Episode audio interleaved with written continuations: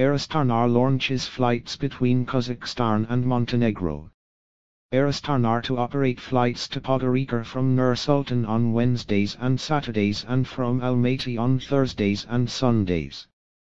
Flights from Nur-Sultan are scheduled to depart at 9 and arrive in Podgorica at 10 5 flights from Almaty will depart at 7.30 and arrive in Podgorica at 10.25 passengers are required to have a negative PCR certificate issued not later than 72 hours before departure.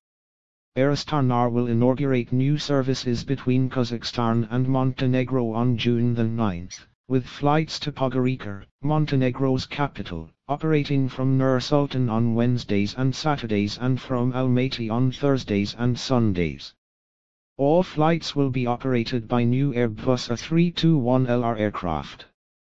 Flights from Nur-Sultan are scheduled to depart at 9 and arrive in Podgorica at 10.55 with return from Podgorica at 12 and arrival in Nur Sultan at 21.20.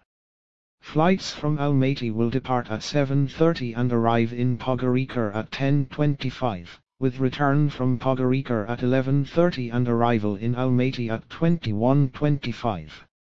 All times local. Passengers are required to have a negative PCR certificate issued not later than 72 hours before departure in order to enter Montenegro.